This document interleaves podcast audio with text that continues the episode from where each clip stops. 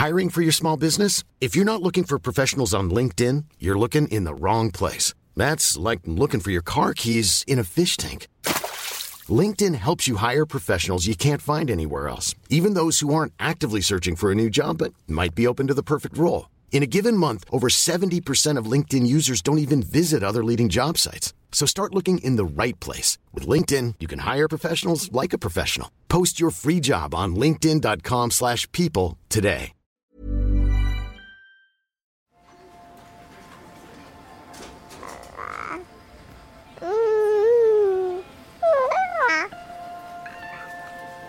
Ça m'a un peu dérangé de ne pas pouvoir échanger avec mes parents. Tout était un peu tabou.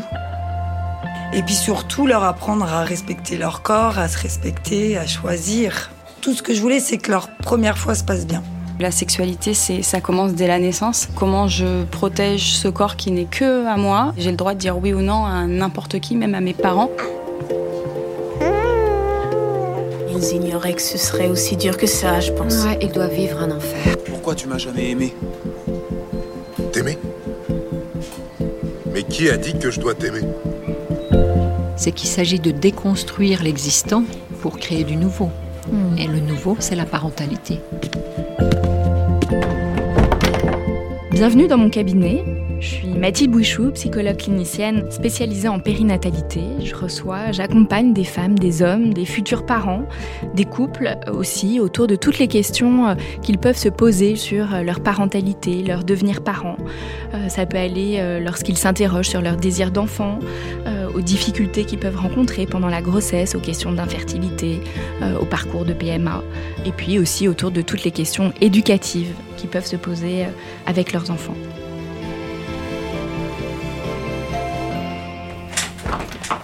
Bonjour Sandrine, Bonjour Mathilde. je vous en Bonjour. prie. Installez-vous. Si, Alors Sandrine, qu'est-ce qui vous amène aujourd'hui? Je viens parler de la sexualité de mes ados. Ils ont quel âge vos ados? Alors, j'ai trois filles. J'en ai une de 29 ans, 20 ans et 16 ans. Donc, j'ai deux expériences euh, de sexualité pour le moment.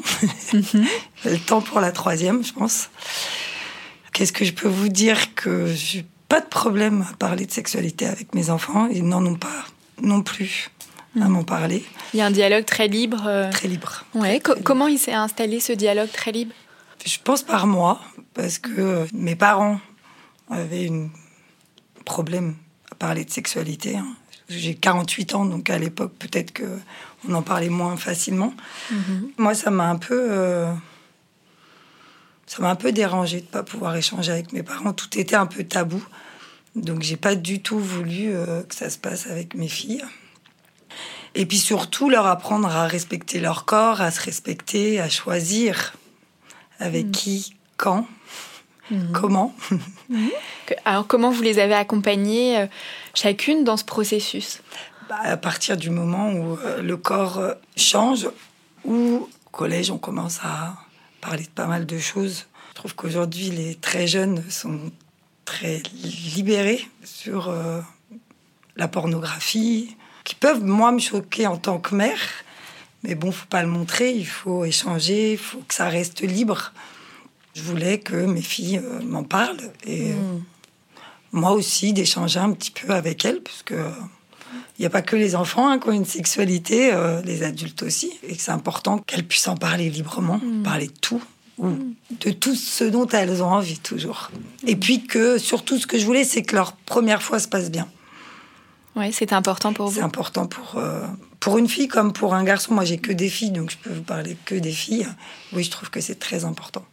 Très, très important. Et surtout, euh, qu'elles aient le, le choix, que ce soit leur décision. Pour moi, c'est quelque chose de très important. Vous disiez dès le collège, vous avez commencé à parler euh, euh, des changements du corps. Est-ce que vous vous souvenez de comment vous en avez parlé, de ce que vous leur avez dit? Bah, déjà, je leur ai parlé de leur première règle, que ça allait arriver. Je parle toujours un petit peu de ce que j'ai vécu moi, parce que je pense que c'est un parcours hein, qu'on a et qui fait qu'on qu'on veut peut-être autre chose pour nos enfants. Et euh, oui, bah, par les règles, bah, par l'attirance, par les garçons, hein, puisque ça commence euh, souvent au collège. Souvent au collège, elles m'ont raconté pas mal de choses que leurs euh, copines faisaient. Vous vous souvenez?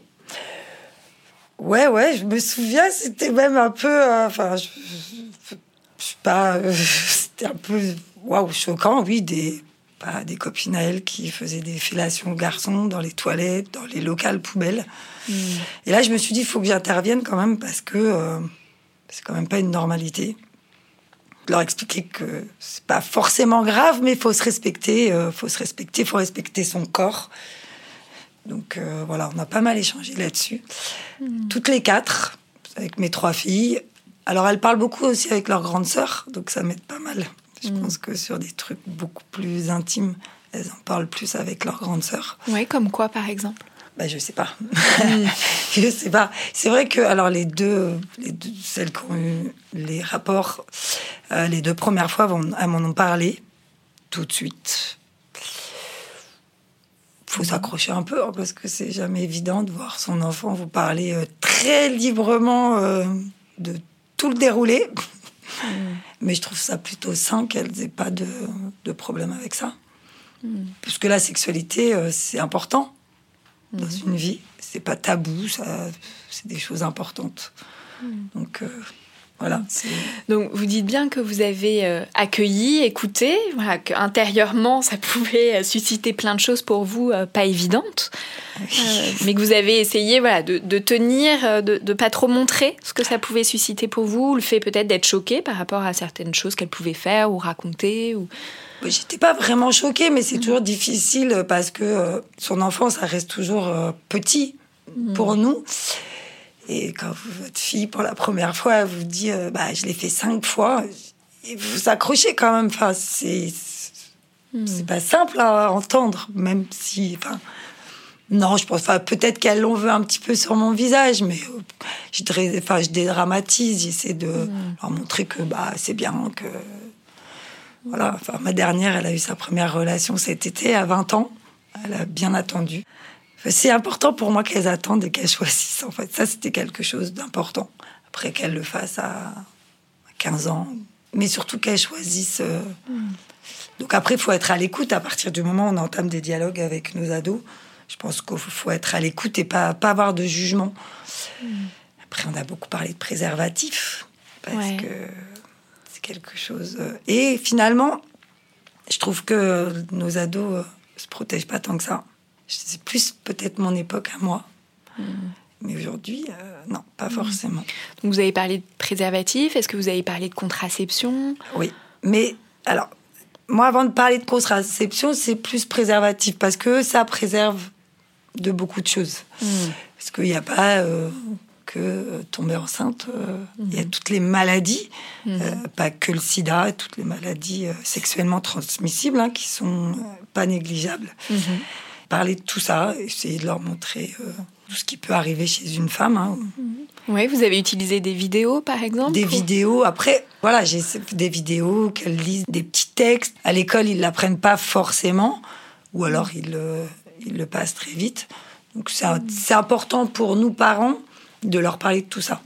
Donc là, si je comprends bien, vous avez parlé des différentes maladies sexuellement transmissibles pour qu'elles soient voilà, informées. Informer. Que ça reste pas juste MST, que ça reste pas un mot vague. Et c'est important de parler de tout ça. Il y a le sexe, mais il y a les maladies, il y a des conséquences après, enfin pendant. euh, Donc c'est important.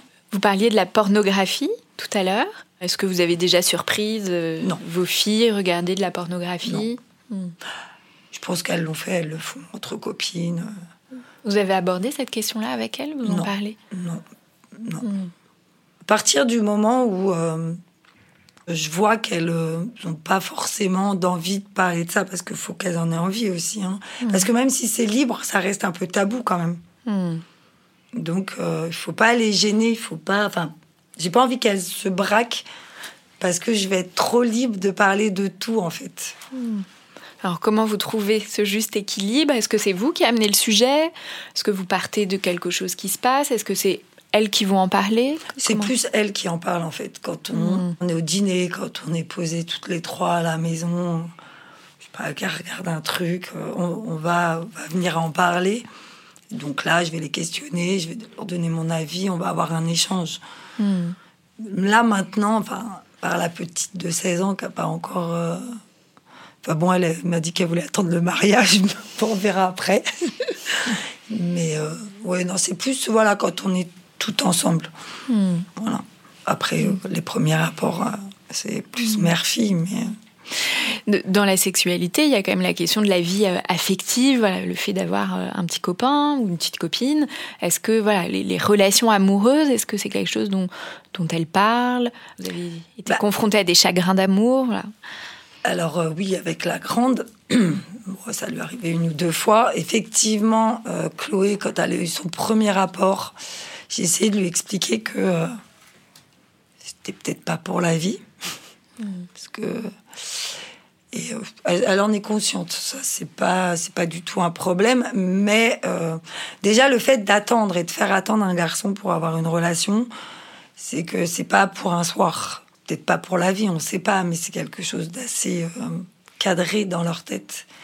Peut-être parce qu'elles ont vu des choses avec leurs amis, j'en sais rien, ou entendu des choses, hein, parce que. Mais non, elles veulent vraiment avoir quelque chose de très cadré, en fait. Hmm. Maintenant, j'ai pas eu de grand drame amoureux, ça va. Hmm. pas de, chagrin d'amour à bah, gérer. oui, ça, ça, ça m'angoisse un peu parce que c'est toujours difficile de. Parce qu'on nous l'a vécu, on sait à quel point. Après, euh, elles savent que je serai là. Je les soutiendrai, je les aiderai autant que je peux, mais. Euh. Hmm. Vos filles, elles parlent de sexualité avec leur père? Le père est pas du tout présent, donc euh, hmm. non. non. Non, je suis toute seule à. Je suis toute seule avec ça. C'est peut-être qu'il peut leur manquer, je sais pas. Je sais pas du tout. Pour les ados, il y a aussi la question de la masturbation. Est-ce que c'est un thème que vous avez pu euh, aborder avec elles Pas du tout. À partir du moment où elles euh, elles viennent pas sur un sujet, vous les emmenez pas sur sur le sujet? Bah, euh, Non. Je préfère que ça vienne d'elles ou bah, après ça peut être un sujet qui va nous amener à ça. C'est ouvert, mais finalement pas tant que ça quoi. Enfin, fait, les ados ont pas de mal à parler de leur sexualité, mais ils veulent pas savoir que leurs parents ont une sexualité. Ça, c'est compliqué à admettre pour eux. C'est très, très intime. Vous parliez de l'importance de la première fois, voilà, qu'elle le fasse dans, un cadre, avec quelqu'un euh, de fixe. Est-ce que vous vous souvenez si vous avez pu, euh, comment vous leur en avez parlé de cette première fois Voilà, parce que les, ados peuvent avoir des, questions sur euh, est-ce que je vais saigner, est-ce que c'est douloureux, est-ce que vous avez été, est-ce qu'elles ont eu ces questions-là, vos filles? Vous avez parlé, vous, de votre première fois? Non, elles veulent pas savoir. Non, non, c'est pas hmm. possible. Elles veulent pas. Elles veulent pas savoir que leur mère a eu une, a une vie sexuelle en fait. Ça, c'est pas possible. Donc je leur parle de, ce qui peut arriver la première fois. Donc finalement, euh, ce qui est bien, c'est qu'elles ont, elles sont pas surprises d'avoir un saignement, d'avoir un peu mal, d'avoir euh, vous avez parlé de toutes ces choses. Oui. Mm. Enfin, de tout, j'en sais rien, mais au moins j'ai essayé mm. d'être large et de leur expliquer un maximum de choses, quoi. Comme les premières règles chez une femme, euh, mm. chez une fille, euh, on essaie de lui expliquer qu'elle n'ait pas peur. Moi, mes premières règles, je savais pas ce qui m'arrivait. Hein. Oui, qu'elles aient davantage d'outils que ce que vous, vous avez eu quand vous ah étiez bah, adolescente. Bah oui, mais c'est un choc, hein. pas, pas, simple à vivre. Bien sûr. Merci euh, beaucoup Sandrine. Ce que je vous propose, c'est qu'on va rejoindre dans le salon d'à côté euh, notre experte Sonia Lebreuil.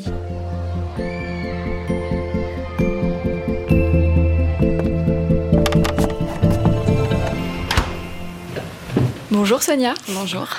Vous êtes sociosexologue et éducatrice en santé sexuelle. Vous intervenez auprès des enfants, des adolescents dans des écoles, mais aussi à votre cabinet. Vous recevez en individuel et vous proposez aussi des animations euh, de groupe autour de la sexualité pour les enfants, les adolescents et leurs parents.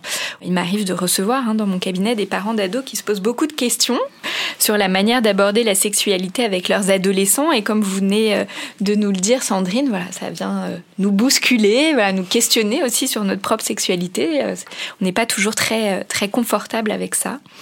Tout d'abord, Sonia, comme vous nous l'aviez dit lors de l'épisode sur la sexualité expliquée aux enfants, vous nous aviez dit la sexualité est à penser dans la continuité.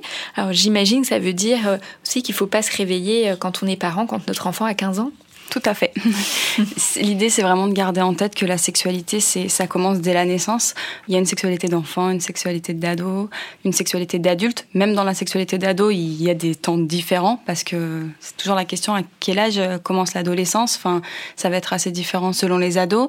Il y en a qui vont avoir des gros questionnements dès le CM2, d'autres, euh, ils veulent en parler qu'au cours du collège. Et puis, avec des questions très variées entre les les changements du corps, les relations amoureuses, les premiers rapports, la contraception. Enfin, au final, on voit bien que c'est des temps très différents et que c'est des sujets qu'on peut pas aborder en bloc d'un seul coup parce qu'il y a des fois, c'est pas du tout adapté à leur âge et à leur niveau de développement euh, ou d'expérience. Hmm. Donc oui, donc Sandrine, vous nous parliez beaucoup de cet apprentissage, en tout cas ce que vous avez essayé de transmettre à vos filles, le respect du corps, voilà, vous l'avez pas dit comme ça, mais la question du consentement. Oui, c'est ça. Et donc ça sont des choses qui déjà vont se travailler euh, dès tout petit, comme vous nous l'aviez dit euh, dans, dans cet épisode. Et surtout le consentement. C'est vrai que ça, j'ai envie d'insister là-dessus, c'est que souvent on aborde cette question du consentement beaucoup trop tard parce que euh, c'est un peu le grand sujet qu'il faudrait aborder avec nos ados. Et moi, je me dis, ben, en fait, il y a un moment, c'est pas l'adolescence qu'il faut qu'on commence à en parler. Faut le mettre en pratique dès qu'ils sont tout petits parce que le consentement, c'est c'est juste comment je protège ce corps qui n'est que à moi euh, et j'ai le droit de dire oui ou non à n'importe qui, même à mes parents. Donc ça, ça commence dès qu'on est petit. Et pour moi, c'est pas que dans le dialogue, c'est dans l'expérientiel aussi. Si, si, les parents, si les adultes ne font pas attention à mon corps, il y a un moment, on a beau me dire que mon corps il est que à moi, si je peux pas l'expérimenter, je vais pas pouvoir le mettre en application plus tard. Donc c'est important, et vraiment d'y veiller dans notre façon d'être et de se comporter avec les enfants dans le discours, euh, mais dès qu'ils sont tout petits en fait, euh, et respecter quand ils disent oui et quand ils disent non, quand ça concerne leur corps, leur demander et les laisser poser leurs limites. Hmm. Comment cette question du consentement peut être réabordée à l'adolescence? Alors, à l'adolescence, ça peut être abordé euh, un peu comme pour les enfants, sur la question euh, notamment de l'intimité. Est-ce que d'eux-mêmes, ils peuvent poser leurs limites, par exemple, sur leur lieu d'intimité? Est-ce qu'ils peuvent facilement fermer la porte de la salle de bain, de la chambre? Est-ce qu'ils ont des endroits tranquilles que les autres personnes qui vivent avec eux respectent? Et après, euh, au, moment de l'adolescence, pour moi, le consentement, enfin, c'est pas uniquement dans le rapport sexuel, euh, ça commence déjà sur euh, est-ce que j'accepte que l'autre se rapproche de moi, me touche, juste me touche un peu le bras ou la main, et à ce moment-là, bah, je peux lui dire oui ou non, soit verbalement, soit avec mon corps, mais en tout cas, je peux m'autoriser dès ces premières approches à poser mes limites et, et, à poser mon consentement. Chez vous, Sandrine, comment s'organise finalement le respect des espaces d'intimité de chacune? Alors, moi, j'ai. Est-ce qu'il y en a ou est-ce que finalement. Il y a du euh, respect. Enfin, je fais attention. J'ai Chloé qui est. Alors, elle, euh, elle sort de sa chambre euh, en string, elle marche dans la maison, elle est tout à fait à l'aise avec son corps. Mais voilà, enfin, elle va s'enfermer pour prendre sa douche. Elle va, Lola est beaucoup plus pudique, mais elle est plus jeune peut-être aussi. Donc euh, après, elle a eu des grosses transformations de son corps. Euh, enfin, faire 1m77 à 16 ans, tout est arrivé comme ça. Donc Lola est un peu plus pudique. Donc chacun respecte en fait. Hmm. C'est-à-dire que j'essaie de leur dire, bah fermez pas la porte de la salle de bain. On est toutes les trois, parce que je rentrerai pas si c'est fermé. Mais elles ont besoin de ça. Donc chacun en fait. Euh, j'ai pas un grand appartement, mais suffisamment grand pour qu'elles puissent euh, chacune avoir leur intimité et moi la mienne. Et moi la mm. mienne aussi. Sonia, pourquoi c'est important de parler de sexualité aux ados? Alors, c'est important déjà pour les sécuriser avec tous ces questionnements, les angoisses qui peuvent être liées à la sexualité, parce qu'il y a beaucoup d'idées reçues qui nous font quand même très peur. Les curiosités, parce que forcément, ça nous pose question. Qu'on soit enfant ado ou adulte, euh, c'est des questionnements normaux qu'on a autour de la sexualité. On en a constamment. Donc, de pouvoir en parler tranquillement et sereinement avec son ado, c'est pouvoir lui proposer bah, vraiment un cadre tranquille et serein. Déjà, ça c'est hyper important qu'on lui lui transmette cette tranquillité là pour qu'il sente que ça peut se passer en, en douceur avec une temporalité qui lui appartient et qu'on n'est pas dans quelque chose qui est interdit où il faut se cacher, il faut ou dans ce cas-là, on n'est plus dans quelque chose qui est très sécuritaire parce qu'on sait, on sait pas à qui on va en parler. En plus, si, si on n'en parle pas avec son ado ou si, alors des fois, on se sent pas en capacité de lui en parler à son ado hein, de sexualité. Ça peut être complètement compréhensible, mais dans ce cas-là, c'est de voir avec lui ou avec elle quel interlocuteur il ou elle a trouvé pour pouvoir euh, en discuter, soit poser ses questions, ses angoisses, ses curiosités, et se dire si un jour il y a une difficulté où il y a besoin de le ou la protéger, bah, qui est vraiment cet adulte-là qui soit en mesure d'assurer cette protection et cette sécurité. Oui, en tout cas, dans ce que vous dites, j'entends que plus l'ado va être en sécurité, rassuré, plus il va être aussi connecté à ce qui est OK pour lui, ce qui est confortable pour lui, plus la sexualité sera vécue de manière euh, confortable, tandis que si c'est caché, tabou, il y aura peut-être plus de conduite à risque, plus de mise en danger. Euh. Tout à fait. Hmm et donc plus de risques. Oui. Sandrine, vous nous disiez voilà que les jeunes d'aujourd'hui sont très informés, très au fait, ont beaucoup voilà, accès à plein de choses autour euh, de la sexualité.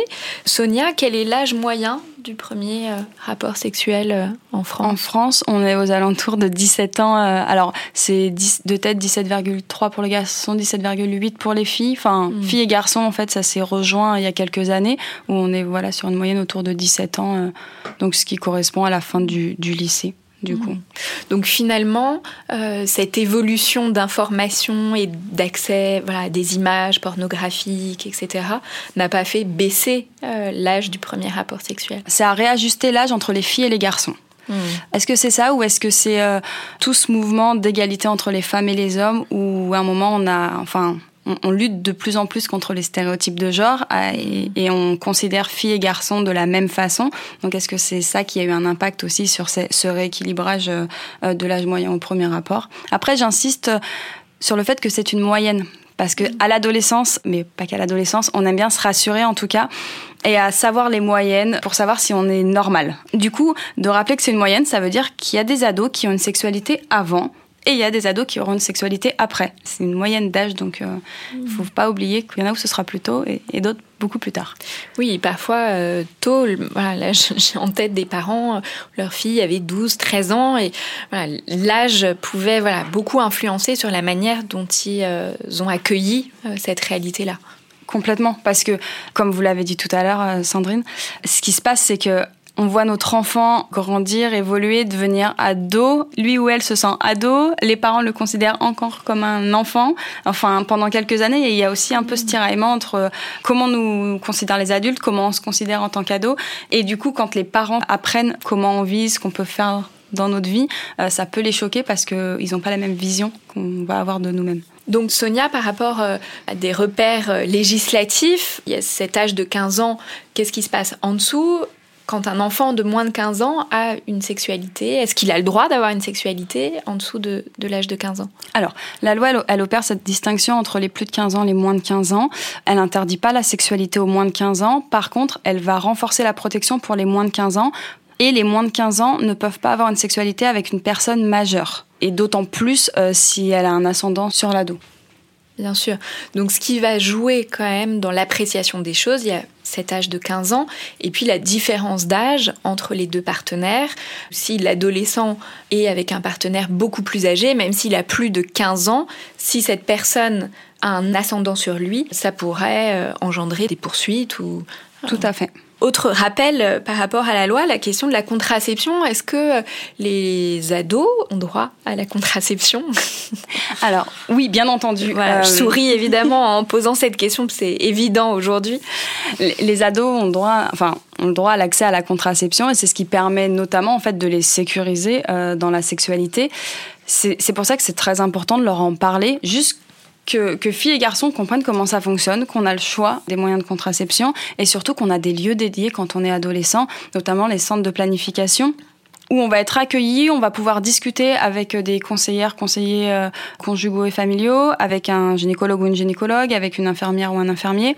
En tout cas, il y a des personnes qui sont vraiment là pour nous accueillir, nous expliquer comment ça fonctionne et faire en sorte qu'on choisisse ensemble. C'est important que qu'on comprenne aussi que c'est l'adolescent ou l'adolescente qui choisit avec le professionnel de santé euh, la contraception qui lui convient le mieux en fonction de son mode de vie, en fonction de ses attentes. Et la contraception pour les mineurs est gratuite. Donc ça, c'est quelque chose à, garder en tête aussi. Elle est gratuite dans ces centres de dans ces centres de familial. Oui, tout à fait. D'accord. Est-ce que par exemple une mineure, il me semble, peut avoir accès à la pilule, euh, notamment la pilule du lendemain en pharmacie? Tout à fait. Alors, je fais juste un, petit rattrapage sur le mot pilule du lendemain parce qu'on l'a beaucoup appelé comme ça. Et l'idée, c'est qu'on l'appelle plutôt pilule d'urgence parce que plus elle est prise rapidement après le rapport, plus elle va être efficace. Plus on attend, plus elle perd en efficacité. Donc, euh, cette pilule d'urgence, elle est accessible pour les mineurs en pharmacie gratuitement et elle est accessible également pour les mineurs auprès des infirmières scolaires. D'accord. Gratuitement également. Sans que les parents soient informés. Sur ça, Bien sûr. C'est là où je suis un peu euh, choquée, c'est qu'on donne la gratuité sur une pilule qui a quand même un effet sur un corps et on ne parle pas du préservatif en fait. Et moi, je trouve ça, enfin voilà, c'est quelque chose qui me dérange aujourd'hui parce que on va pas parler préservatif aux enfants, mais on va leur dire vous pouvez avoir accès à une pilule parce que on parle beaucoup de contraception, mais pas de se préserver des maladies. Enfin, je trouve que là, c'est vraiment une question qui soulève beaucoup de problématiques. Déjà, à mon sens, les préservatifs, on, en parle pas mal aux ados et ils sont accessibles gratuitement, notamment dans les infirmeries scolaires. Les ados peuvent en avoir. Dans les services jeunesse, il y en a en accès euh, libre et gratuit. Enfin, c'est vrai que dans les lieux où on accueille des ados, euh, que ce soit en scolaire ou en hors scolaire, on essaye d'en mettre à disposition. Il y a des préservatifs masculins, des préservatifs féminins, qui sont beaucoup moins utilisés par les ados. Donc ça veut dire que le préservatif, vu que c'est souvent le préservatif masculin, du coup, la contraception revient aux garçons. Donc de parler des autres moyens de contraception, comme pilule, implant, euh, euh, stérilet, euh, c'est aussi de laisser la possibilité à la jeune femme, à la jeune fille, de se protéger elle aussi et d'avoir la main là-dessus. D'autant plus que s'il y a une grossesse, c'est un impact sur son corps à elle. C'est ses prises de décision à elle qui vont entrer en jeu à ce moment-là. Ah, mais la pilule d'urgence. La pilule d'urgence. Mmh. Eh ben la pilule d'urgence, c'est quand on se rend compte qu'il y a un moment, il y a quelque chose qui s'est pas passé euh, comme on le voulait ou où on n'y a pas pensé. Parfois, le, rapport, il n'est pas prévu. Sous l'impact des hormones, parfois, on se rapproche, il y a du désir sexuel euh, qui se manifeste dans le corps. Euh, ça nous déconnecte un peu de toutes les pensées sécuritaires, j'ai envie de dire, qu'on devrait avoir en tête, à se dire, est-ce qu'on a un préservatif euh, Il faut qu'on le mette bien en avant, ceci, cela. Bah, non, il y a des fois, on est, on est vraiment dans le moment présent, à faire en fonction de nos désirs, de nos envies, et c'est après coup qu'on s'en rend compte. Moi, je trouve ça alors, je trouve ça rassurant, en fait, justement, quand les ados vont chercher une pilule d'urgence, ça veut dire qu'il ou quel, parce que ça peut être le garçon qui va le chercher pour sa partenaire, mais ça veut dire qu'il ou qu'elle se sont posé la question en fait de, de comment je me protège, même si c'est après coup, en fait c'est de la protection. Et sur les IVG, alors tout le monde va pas être d'accord avec moi, mais j'ai ce même point de vue, c'est de me dire, une ado qui fait la démarche d'aller consulter pour une IVG, ça veut dire qu'elle se pose la question de ce qu'elle veut, de ce qu'elle ne veut pas, et qu'elle est en capacité de mettre des choses en place pour euh, pour s'écouter elle-même en fait. Donc c'est pas forcément négatif, c'est de rappeler aussi que les IVG, ça concerne les ados, mais aussi les femmes adultes, que ça concerne énormément de femmes en France Oui, pour, rappeler quand même quelques chiffres, sur en moyenne 200 000 IVG par an, seulement 15 000 concernent des mineurs. Donc ça reste quand même une grande minorité. Hein, et qu'on peut avoir cette représentation que ce sont surtout des mineurs qui ont recours à, l'IVG, ce qui n'est pas le cas. Oui, et, c'est de rappeler que, en tant que femme, c'est nous qui avons quand même cette charge de la contraception et qu'on n'est pas des superwomen. Euh, donc, il peut y avoir des ratés euh, pour diverses raisons. Euh, une pilule mal prise, une on n'a pas pensé à la contraception, c'était pas prévu. Mais en fait, on a, on a cette marge de manœuvre là, et heureusement en France, on a ces possibilités là. Pilule d'urgence. Ah, je suis d'accord. C'est juste savoir que ce soit pas répétitif. En fait, c'est juste oui, dans, la question de la prévention, mm. d'avoir un discours sur l'ensemble des méthodes, des, outils de contraception et de protection. En tout cas, selon vous, Sandrine, voilà, il y a trop accès sur la contraception et pas assez sur la protection et la protection des maladies euh, sexuellement transmissibles. Ce qui m'interpelle aussi, mm. c'est parce que j'entends les copines de mes filles, enfin, qui ont déjà eu des IVG, qui prennent la pilule d'urgence régulièrement, et je me dis quel impact ça peut avoir aussi sur leur corps.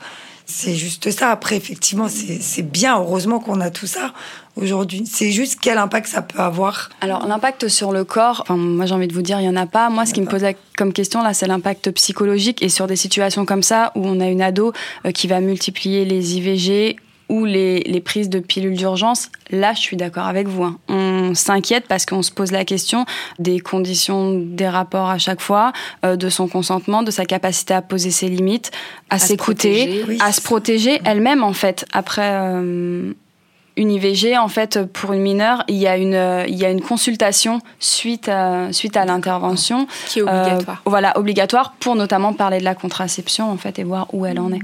Mais je, peux imaginer que pour un ado, se rendre dans une pharmacie ou même dans un planning familial pour demander une pilule d'urgence ou autre, voilà, que c'est pas forcément simple aussi de faire cette démarche-là. Complètement. Donc comment, en tant que parent, voilà, on peut euh, euh, D'où l'importance peut-être de parler de la sexualité pour pouvoir libérer et que l'ado se retrouve pas seul à vivre ça, ce qui peut voilà, susciter honte, culpabilité, voilà, plein d'émotions euh, difficiles.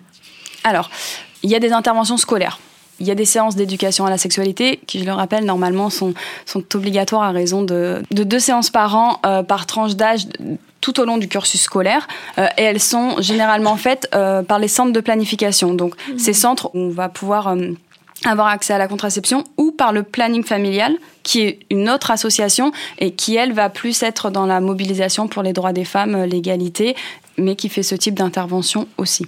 Le fait que ces institutions, que ces associations se déplacent en fait dans les établissements scolaires, du coup, elles sont identifiées par les ados. Souvent, on laisse les coordonnées, on explique où c'est. Ils font en sorte toujours que ce soit les, les personnes qui, qui sont sur le territoire qui interviennent dans l'établissement euh, concerné. Comme ça, ça permet déjà de créer un lien. Et après, dans les établissements, je trouve que les infirmières scolaires essayent d'être aussi euh, proches des élèves pour favoriser aussi le dialogue euh, sur ces mmh. questions-là. En, tout cas, dans tout ce que vous venez euh, de dire, à la fois Sandrine et, vous, Sonia, c'est aussi l'importance en tant que parent d'informer les enfants, filles et garçons, sur toutes ces questions-là. Voilà, que la contraception euh, féminine ne concerne pas que les filles, le préservatif ne concerne pas que les garçons. Et euh, aux garçons, parler euh, de pilules, de pilules d'urgence, d'IVG et autres modes de contraception. Et aux filles, voilà, de parler du préservatif. Complètement, parce que les, garçons, dans le cadre d'un couple hétérosexuel, ils ont leur part à prendre dans la contraception. Ça peut être ne serait-ce que financièrement, par exemple, parce que la contraception, ça peut, ça peut coûter de l'argent. Donc, il peut y participer financièrement, d'aller la chercher à la pharmacie. Enfin, et même de s'y intéresser parce que, bah, par exemple, si c'est une pilule, euh, ça veut dire que c'est à la jeune femme d'avoir cette charge d'y penser, en tout cas, ou de mettre des choses en place pour ne pas l'oublier. Ça peut être aussi son partenaire qui est ce rôle-là de lui rappeler. Enfin, en tout cas, l'homme peut vraiment avoir euh, à différents niveaux une place dans la contraception euh, mm. des femmes. Sonia, alors pour voilà, aussi essayer d'un peu mieux comprendre ce qui se passe et, toutes les questions que, que vivent les, les adolescents, qu'est-ce qui se passe à ce moment-là de l'adolescence? Parce qu'il y a des changements à, à différents niveaux c'est une, grosse période de changement euh, qui dure plusieurs années. Ça va être des changements dans le mode de, relation, notamment avec nos parents. On va chercher à partir, mais déjà à partir de la fin de, la primaire, à s'autonomiser, à penser différemment de nos parents. Euh, souvent d'ailleurs. Euh, en fin de primaire et on commence à voir des préados, alors je sais pas comment on les appelle, des préados il y en a en sociologie où on les appelle des ados naissants. En tout cas, on voit ces, ces CM1, CM1, CM2 qui vont vouloir décorer leur chambre à leur goût, regarder leur programme télé. Enfin, du coup, ils commencent vraiment à, s'autonomiser, à se différencier des parents, à pas forcément penser comme eux. Et il y a aussi tous les modes de fonctionnement qui vont changer dans, dans les relations. Du coup, l'adolescent va s'identifier de plus en plus à un groupe de pairs, euh, donc penser comme ses amis, euh, agir, euh, agir et se faire pour se faire reconnaître par son groupe d'amis il y a tous ces changements aussi corporels qui sont très importants, qui vont commencer aussi parfois des CM1, CM2, qui vont continuer au collège puis au lycée, et qui vont continuer même parfois après le lycée dans ces changements corporels. Alors c'est important de parler des règles en effet de faire attention à ne pas en parler trop tard, moi je trouve, aux filles et aux garçons, hein, parce que les garçons se posent beaucoup de questions et ça peut leur faire peur aussi. C'est parce que parfois on les met de côté et plus on les met de côté, plus il y a quelque chose d'assez obscur autour de ces questions, euh, mm. de cette question des règles. Donc c'est du corps des femmes. Tout à fait. Eux mm. aussi de l'information sur comment fonctionne le corps des femmes. Tout à fait. Et, tout ça, ça participe à l'égalité entre les filles et les garçons. Hein. C'est, donc c'est important qu'ils aient aussi leur place, notamment dans ces séances ou dans ces discussions, qu'on les mette pas de côté. Mais en tout cas, les règles, c'est en parler peut-être un peu plus tôt aux jeunes filles, notamment dès la primaire, parce qu'il y en a quand même pas mal qui ont déjà leurs premières règles en primaire. Et parfois, jamais elles en ont entendu parler. Donc dans ce cas-là, oui, c'est, c'est vécu comme quelque chose de qui peut être même traumatisant. En tout cas, on comprend pas du tout ce qui nous arrive. Et moi, je trouve qu'on oublie beaucoup de parler en fait des pertes blanches à ce moment-là parce que ces, ces pertes blanches donc ces sécrétions qui vont sortir du vagin et bah ça ça se passe aussi au moment de la puberté et c'est un peu en amont des règles. Et, c'est très peu abordé donc là elle se pose des questions. Il y en a qui moi j'ai déjà entendu des enfin régulièrement des, jeunes filles me dire mais j'avais l'impression que je me transformais euh, je comprenais pas ce qui sortait de moi. Mais c'est vrai il y a un moment on se demande en fait quels sont ces liquides qui sortent de notre corps. Et quand on parle de toutes ces questions avec nos ados, c'est d'être le plus clair possible. Parce qu'il y a un moment, ils veulent des réponses claires à leurs questions, et si on ne donne pas des réponses claires, euh, ils vont aller les chercher ailleurs. Et notamment, bah, maintenant, il y a Internet qui, qui peut être un, un outil fabuleux, hein, où on peut mm. trouver de très bonnes informations, comme de très mauvaises. Euh, et parfois, ils n'ont pas le temps de faire euh, le tri des infos. Et parfois, bah, du coup, ces infos, on va les chercher dans la pornographie, parce que ça peut être une source d'information, notamment quand on se pose la question est-ce que mes poils poussent au bon endroit? Est-ce que c'est normal que j'en ai, euh, j'en ai sur mes, sur les petites lèvres, euh, sur le sexe ou est-ce que ça doit pousser? Est-ce que c'est normal qu'il y en ait sur la poitrine? Enfin, tout ça, si c'est pas abordé, il y a un moment, on se pose la question de notre normalité et on veut aller chercher ces réponses-là on va se débrouiller seul et aller sur Internet. Bien sûr. En, tout cas, là, ce que vous nous dites, Sonia, c'est que vraiment, c'est euh, l'adolescence, c'est un processus qui est progressif, qui va s'étaler dans le temps. Et Déjà, la première étape, c'est de parler des changements du corps, des règles, des sécrétions, peut-être des premières érections pour les garçons. Pour les garçons, les érections, elles sont là depuis qu'ils sont tout petits, Mhm. tout bébés. Euh, ces érections, elles sont bah, quand on les change, quand on quand il y a des différences de température, quand ils sont contents, euh, les petits garçons vont se mettre en érection. Ils ont aussi les érections matinales. Par contre, oui, à partir de l'adolescence, ils vont avoir les premières éjaculations. Chose qu'ils appréhendent énormément aussi. hein. Et ça, je trouve qu'on n'en parle pas suffisamment avec eux, mais quand on... Moi, je le vois en classe de CM2, ils ont beaucoup de questions autour des éjaculations, et une des questions systématiques, c'est est-ce que ça fait mal? Oui, puis ils ont pu voir des images où on voit sur les visages euh, des crispations ou de, en tout cas les images pornographiques. Quand on regarde les visages, ça reflète pas forcément quelque chose de l'ordre du plaisir ou. Tout à fait. Mm. Euh, un- une vidéo porno, si vous coupez le son, vous pouvez voir en effet des, des visages où vous savez pas si c'est de la douleur ou de la satisfaction, et c'est, ça a l'air Mm. plutôt d'être des visages, oui, qui qui montrent euh, quelque chose de l'ordre de la tension, de la douleur. Euh, donc là, c'est, de leur expliquer déjà, euh, bah, non, ça fait du bien, leur expliquer ce que c'est. Ils se posent vraiment la question quelle texture, quelle quantité, euh, parce que bah, si on s'est référencé euh, à la pornographie, euh, on a des quantités qui sont Démesuré. complètement démesuré, voilà. Alors que de leur expliquer que c'est bah, la moitié d'une petite cuillère, euh, puis que des fois ça peut ça peut même être moins. Leur expliquer que ça peut avoir des couleurs différentes, blanc, transparent. Leur expliquer de quoi c'est composé. Tout ça, c'est important vraiment de l'aborder avec l'adolescent pour le rassurer en fait. Ensuite, si on, prend une suite euh, chronologique, selon vous, voilà, quel serait pour des parents le prochain thème Voilà, les, changements du corps, les règles, les premières éjaculations. Après, qu'est-ce qui serait à aborder? Bah, en parallèle, je pense qu'il y a les relations amoureuses aussi. Parce que, alors, même si les enfants sont amoureux depuis la maternelle, en fait, mais c'est. En primaire, on voit bien, il y, a, déjà des grandes histoires d'amour qui se passent. Et en fait, c'est de continuer à aborder ces relations amoureuses avec, euh, avec l'adolescent, sachant que l'adolescence, en fait, c'est une période aussi où il se passe beaucoup de changements au niveau du cerveau. En tant que parent, c'est de comprendre que notre ado, il fonctionne plus de la même façon, il ne réagit plus de la même façon. Sa façon, il a changé de fonctionnement. Il y a énormément de connexions en fait qui se, qui meurent chaque seconde pour, et il y a d'autres connexions qui se renforcent. Donc notre ado, il peut avoir des réactions complètement démesurées quand on lui parle notamment de relations amoureuses ou de sexualité, et lui-même ou elle-même ne sait plus très bien gérer ses émotions parce que tous ces changements le perturbent, la perturbent, et, et il faut le temps que tout ça, ça se stabilise. Donc ça, c'est déjà important qu'en tant que parent ou en tant que, que tuteur, tutrice d'ado, on ait ça en tête à se dire c'est complètement normal qu'il y ait ce gros changement de comportement euh, chez lui ou chez elle. Et pour revenir sur les relations amoureuses, bah, là, l'idée, c'est de continuer à discuter avec lui, avec elle de ça fait quoi quand on est amoureux dans le corps Euh, et de repartir du corps aussi parce que c'est des choses qui se passent dans le corps. La, sexualité en fait ça ça c'est très important c'est avant tout du ressenti. C'est si je parle de ressenti ça veut dire que je pars de moi ça veut dire que j'écoute mon désir. Du désir sexuel je suis pas sûre que ce soit dans la tête euh, mais en tout cas c'est avant tout dans le corps. C'est je sens que j'ai chaud que mon rythme cardiaque accélère. Ces sensations de désir sexuel la première fois qu'il et qu'elle les ressentent c'est au moment de la puberté. Sixième cinquième Sauf que c'est des, c'est des sensations qui n'ont jamais expérimenté. On sait pas d'où ça sort. Par contre, on se rend compte que quand le mec ou la nana que je kiffe, pour reprendre leur terme, que je kiffe trop, m'approche ou me parle, ben je me mets, je me mets à rougir, j'ai chaud, j'ai mon rythme cardiaque qui accélère. Et vu que je suis dépassée par ces sensations-là, souvent ils savent plus trop bien parler. Et quand on leur parle de ça, ils se disent bah ouais, ça, mais oui, oui, moi ça m'arrive tout le temps. Et c'est de pouvoir reposer des mots avec eux là-dessus en se disant ça, c'est ça, c'est du désir, c'est de l'attirance. Donc c'est voilà, je suis attirée par cette personne. Après, le consentement, ça se passe notamment au, au niveau de la tête, c'est de se dire OK, je peux être attirée, mais est-ce que j'ai envie juste de continuer à parler avec cette personne, de la toucher euh, ou pas? Enfin, savoir après moi où je mets ma limite avec cette personne. Déjà, de poser des mots et de rassurer sur ce qui se passe dans le corps toutes ces nouvelles sensations qui sont agréables mais qui peuvent être aussi désagréables quand elles sont quand elles sont assez explosives et qu'on comprend pas trop d'où ça vient.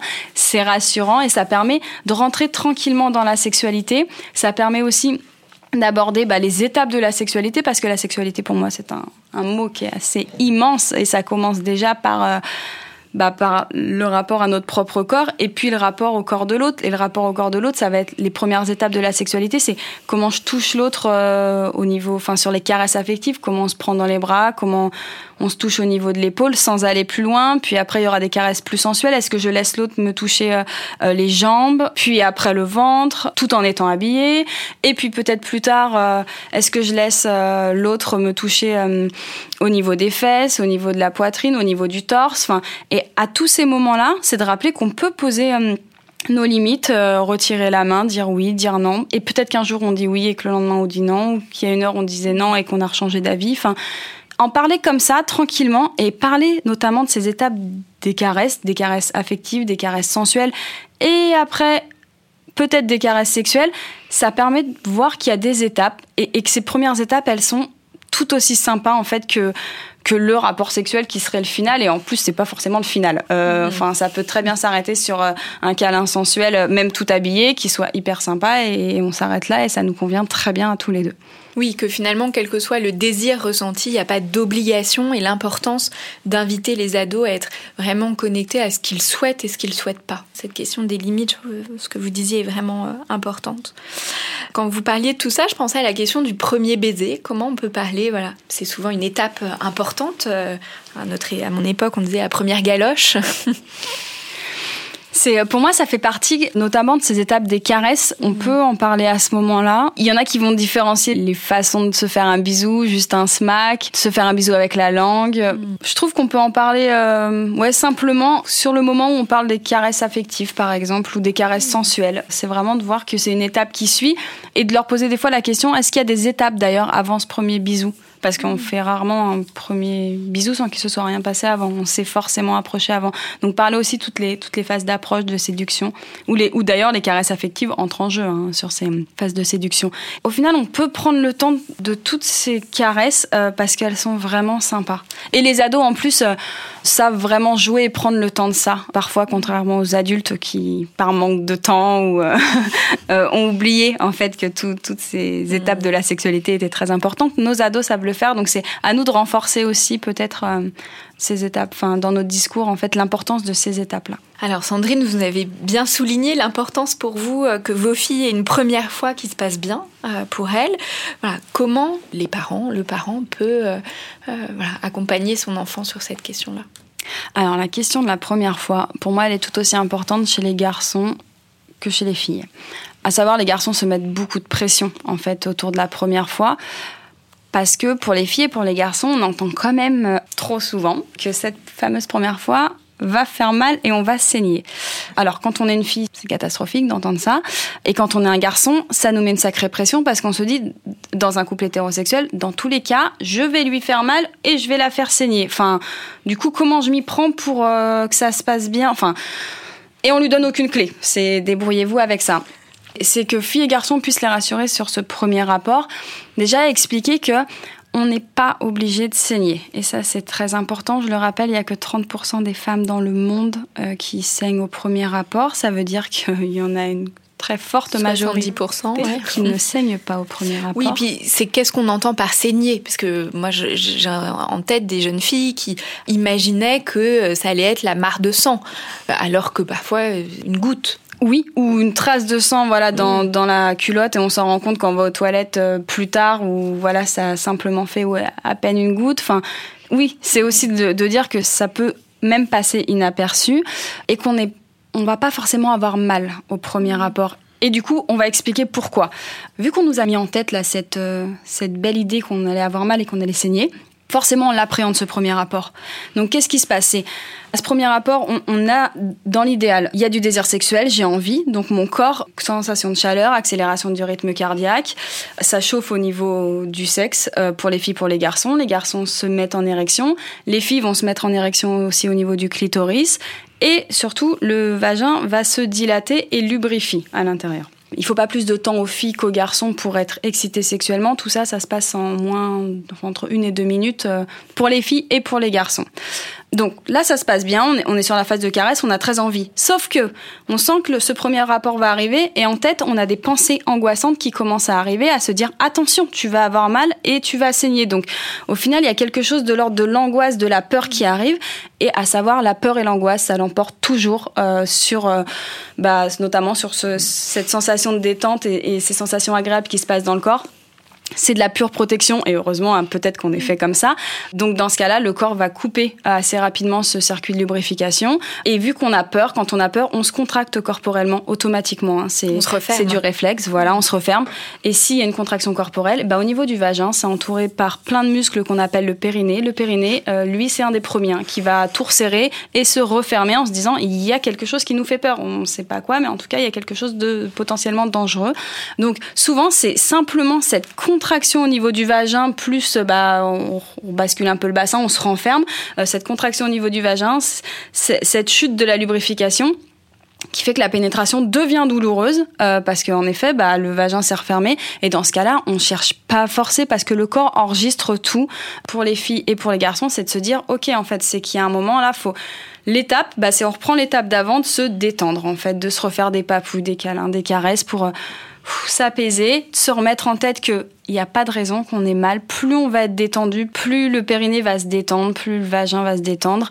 Donc il n'y a pas de raison qu'il y ait de douleur ni de saignement. Et les saignements souvent sont expliqués par la présence de l'hymen. Euh, je me permets juste de faire un, petit point sur euh, là-dessus. L'hymen, c'est un anneau à l'entrée du vagin. Donc vraiment un anneau, ça veut dire que cet anneau, en fait, il, va évoluer tout au long de la vie euh, de la jeune fille. Ce qui fait qu'à arriver à l'adolescence, peut-être que cet anneau de peau, il est peu présent ou plus présent. Donc il n'y a pas forcément cette idée qui va se déchirer. Il va peut-être simplement rien se passer. Et en effet, parfois cet anneau de peau, il peut être un peu plus épais ou constitué un peu différemment. Et là, oui, il peut y avoir euh, cette petite sensation de déchirure, mais qui, va, qui peut ne pas être ressentie aussi. Il peut arriver aussi que l'hymen, euh, moi, ma grande fille, c'est arrivé. On l'a fait opérer parce que on l'a su avec les tampons. Hein. Ça passait pas, elle pouvait rien, rien rentrer. Donc, elle a eu une petite intervention mm. parce que justement, c'était trop, euh, trop rigide. Faut le savoir, ça peut arriver chez, chez certaines ados. Ça reste des, des cas rares, mais en effet, oui, c'est à garder en tête. C'est pour ça que c'est important de pouvoir consulter, d'en parler, notamment. C'est de se dire quand, quand on est adolescente, on a le droit d'aller voir un ou une gynécologue ou une sage-femme, ne serait-ce que pour discuter. Et si on a des questions ou voilà des, incompréhensions comme ça, euh, peut-être qu'elle peut simplement regarder sans, sans ausculter, mais regarder, nous rassurer. C'est important de rappeler à nos ados que même avec des professionnels euh, médicaux, le professionnel doit nous demander notre consentement. Et en tout cas, on a le droit de dire oui ou non. Si on n'a pas envie d'être ausculté, on peut refuser. Alors, vous parliez de cette question de la visite chez, chez le gynéco. Est-ce que voilà, il y a euh, des questions de parents que j'entends régulièrement. À quel moment emmener euh, ou donner le contact de, la gynéco ou d'une sage-femme quand le premier contact est assez tôt, c'est toujours intéressant parce que c'est une tierce personne, ça fait un interlocuteur de plus, euh, ça permet de discuter sans que le parent soit là, et au moins on ose y retourner après pour parler de contraception, pour pour parler premier Ça peut être simplement de la discussion et de rappeler que même si on y va pour une contraception, il n'y a pas besoin d'un examen gynécologique. Euh, juste dans la discussion, on peut avoir la délivrance d'une contraception. Oui, puis là, dans ce que vous dites, j'entends la question de l'autonomie. Vous disiez y aller seul. Voilà, l'importance que le parent rende autonome aussi son enfant pour respecter aussi euh, voilà, la pudeur, l'intimité. Euh, donc voilà, peut-être donner les coordonnées puis laisser l'ado gérer, c'est peut-être une bonne solution. Tout à fait. Ou l'accompagner, mais pas aller jusqu'au bout avec lui, quoi. Ou lui demander de quoi il a envie. Tout à fait. Et là, là, on est purement dans, dans ces notions de consentement et de limites pour que ça mm. soit l'ado qui pose euh, lui-même ou elle-même ses limites. Mm. Euh, vous nous disiez, Sandrine, vous n'avez pas abordé la question de la masturbation et que vos filles n'ont pas abordé cette question-là euh, avec vous. Par rapport à, cette question-là, comment peuvent faire les, les parents? L'idée de parler de la masturbation, c'est de pouvoir aborder la notion de plaisir je pense, mm. déjà dans un premier temps. Expliquer que bah, la masturbation, ça, ça permet de d'écouter son corps, enfin savoir comment fonctionne notre corps, euh, savoir s'écouter sur son rythme, sur euh, sur sur nos envies. Après, je, comprends que ça puisse être euh, délicat à aborder en tant que parent. C'est une étape de l'autonomisation en fait de de l'adolescent. Comment on se positionne. Après, les ados en parlent aussi beaucoup entre eux. Ouais, moi je pense que c'est ça. C'est s'ils ont envie d'en parler, on laisse venir. Après, attention, c'est de se dire pareil, on fait attention aux discours stéréotypés et, et, on considère les filles et les garçons de la même façon. Donc euh, peut-être que si, on, si dans une famille on parle de la masturbation avec euh, le fils, et eh ben de pas oublier d'en parler avec la fille et de comprendre qu'en tant que parent, on peut avoir un discours qui autorise ou qui interdit ou qui induit en tout cas euh, ce type de comportement. Donc c'est vraiment veiller à, à être sur quelque chose d'assez ouvert là-dessus, que ce soit pour la fille ou pour le garçon, parce que les filles comme les garçons pratiquent la masturbation le premier objectif, c'est de se faire plaisir. Un des autres objectifs, c'est de, de savoir s'écouter et de comprendre comment on fonctionne euh, en termes de plaisir sexuel. Pour moi, en fait, il y a un, impact assez important, notamment sur la sexualité du couple ensuite. C'est que il y a quand même cette idée reçue qui perdure. Cette idée, c'est au garçon de savoir comment donner du plaisir à la partenaire. Dans le cas des couples hétérosexuels. Bah non, en fait, c'est chacun à son corps, chacun fonctionne différemment et c'est à chacun de savoir comment il ou elle fonctionne pour pouvoir guider l'autre. Mais si on ne sait pas comment on fonctionne nous-mêmes, on peut l'apprendre notamment dans la masturbation, mais en tout cas, si on ne sait pas comment on fonctionne nous-mêmes, ben, il y a un moment, on va pas pouvoir guider l'autre. Alors si, après, dans, dans l'expérientiel, à deux, on va pouvoir guider l'autre sur ce qui nous va, ce qui nous va pas, mais c'est important de partir de soi. Et l'autre ne peut pas savoir comment on fonctionne, même dans un couple euh, homosexuel. Deux femmes ensemble, elles fonctionnent différemment. Donc en fait, c'est pas parce qu'on est une femme qu'on a le, le mode d'emploi parfait, voilà, du, de la femme. Non, ça mm. fonctionne pas comme ça. Mm. On est toutes différentes. Donc c'est on part de soi pour guider l'autre.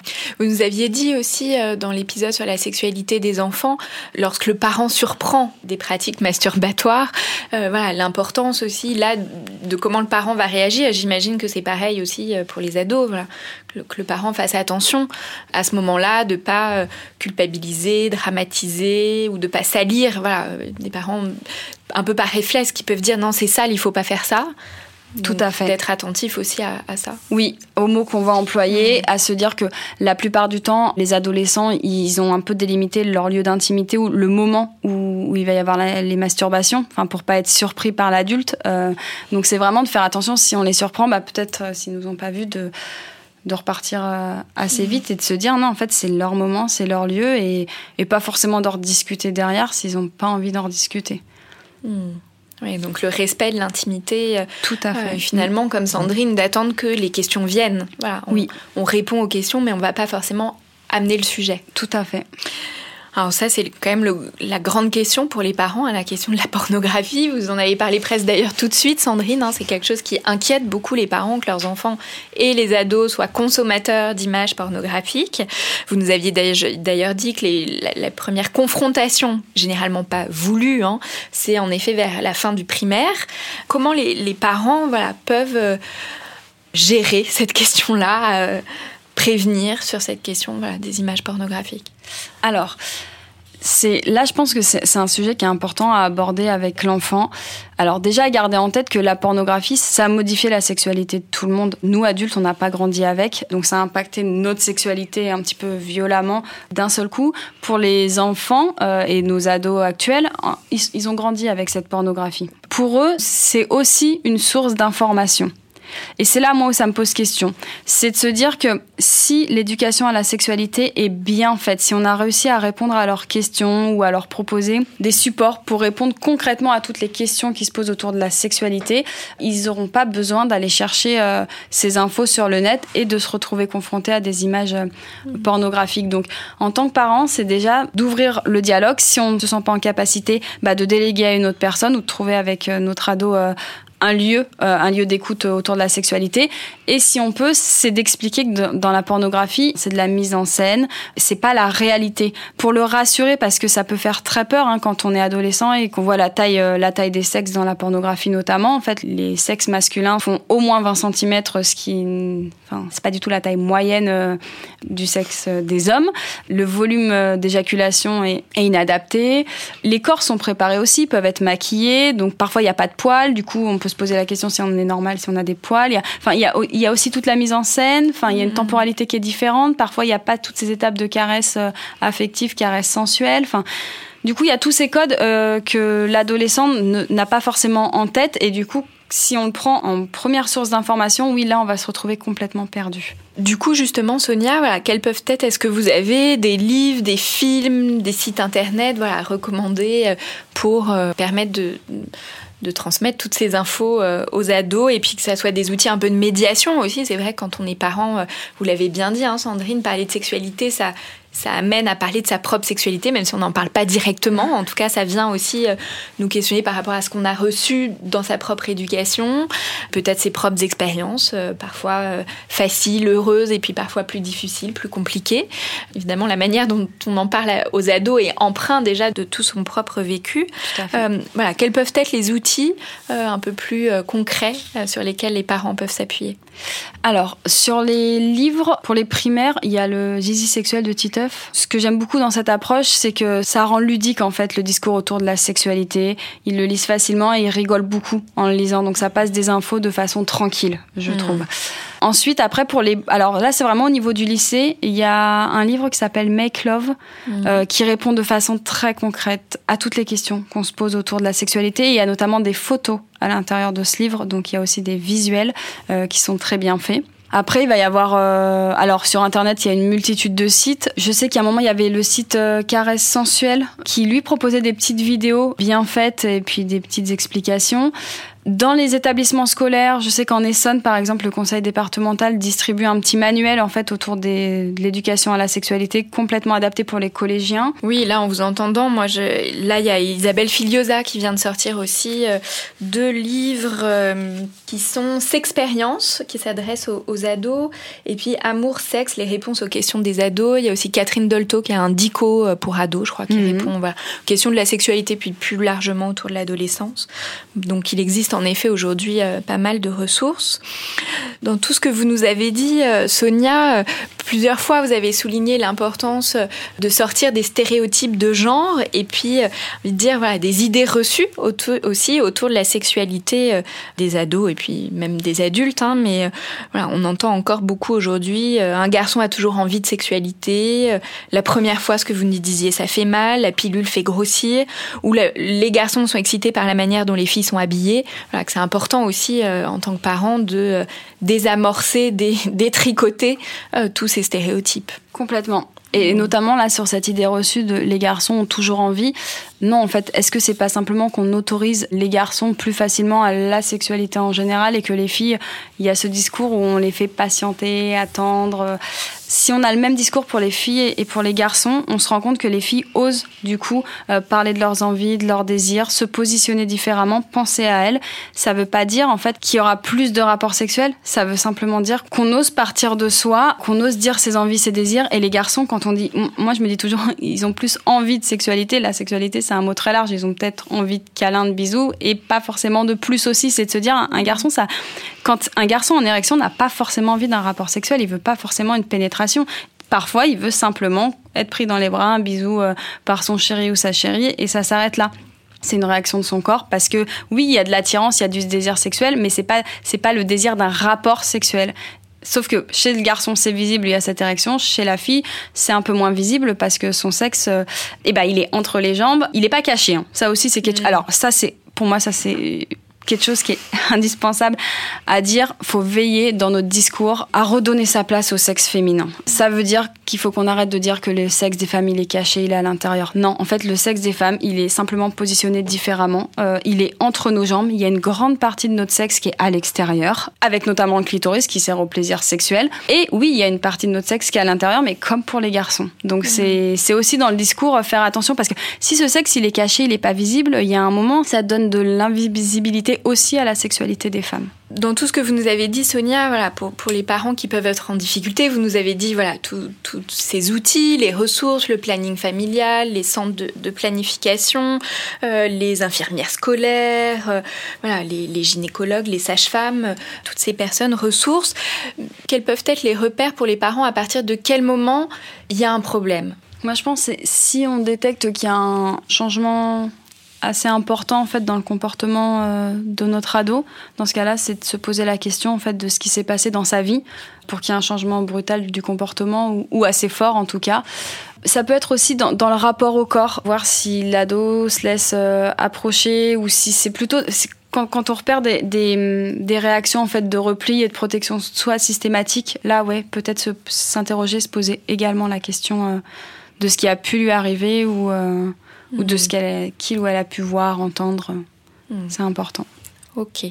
Je recommande souvent des lectures euh, à mes patients. Sonia, alors vous nous avez déjà donné quelques références. Est-ce que vous avez, euh, en tout cas là, moi je pense à euh, un livre dont on avait déjà parlé, qui est Parlez-leur d'amour et de sexualité, l'éducation sexuelle, sa presse de Jocelyne Robert, qui est tant pour les enfants que pour les ados, qui est vraiment une bible. Oui. Ah oui, je le recommande également. L'adolescence est un temps de construction de la vie amoureuse et sexuelle, vous nous l'avez bien dit, euh, Sonia et Sandrine. Voilà, c'est un temps de découverte de soi, de l'autre et un temps d'exploration aussi qui est extrêmement euh, important. Donc ouvrir un dialogue le plus librement possible sans être intrusif, tout en respectant la pudeur de l'adolescent est évidemment essentiel. Passer le relais, donner des outils aux ados, hein, si on n'est pas euh, confortable avec ces questions-là, il y a d'autres manières de, les informer, de les accompagner. Et donc comme vous nous avez dit, il existe aujourd'hui euh, plein d'outils pour ça. Merci beaucoup Sandrine d'être venue euh, partager avec nous votre vécu et celui de vos filles face à ces questions de leur sexualité. Et merci beaucoup Sonia Lebreuilly pour tous vos conseils. Je rappelle que vous êtes sociosexologue et éducatrice en santé sexuelle. Merci à vous. Pour ceux qui nous écoutent, je vous rappelle que vous pouvez nous suivre sur Facebook, Instagram et nous écrire à l'adresse suivante podcastparentalité au pluriel. Si vous avez aimé, n'hésitez pas à liker et à noter et on se retrouve dans un prochain épisode.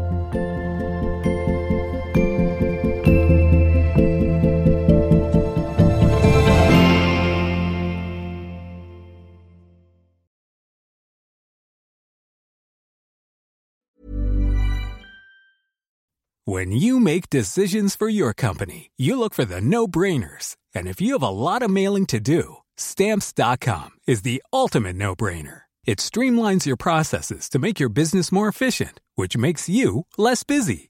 Mail checks, invoices, legal documents, and everything you need to keep your business running with stamps.com. Seamlessly connect with every major marketplace and shopping cart Schedule package pickups and see your cheapest and fastest shipping options from different carriers with rates up to 89% off USPS and UPS rates. And with the stamps.com mobile app, you can take care of mailing and shipping wherever you are. Make the same no-brainer decision as over 1 million other businesses with stamps.com. Sign up with code program for a 4-week trial plus free postage and a free digital scale. No long-term commitments or contracts. That's stamps.com. Code program.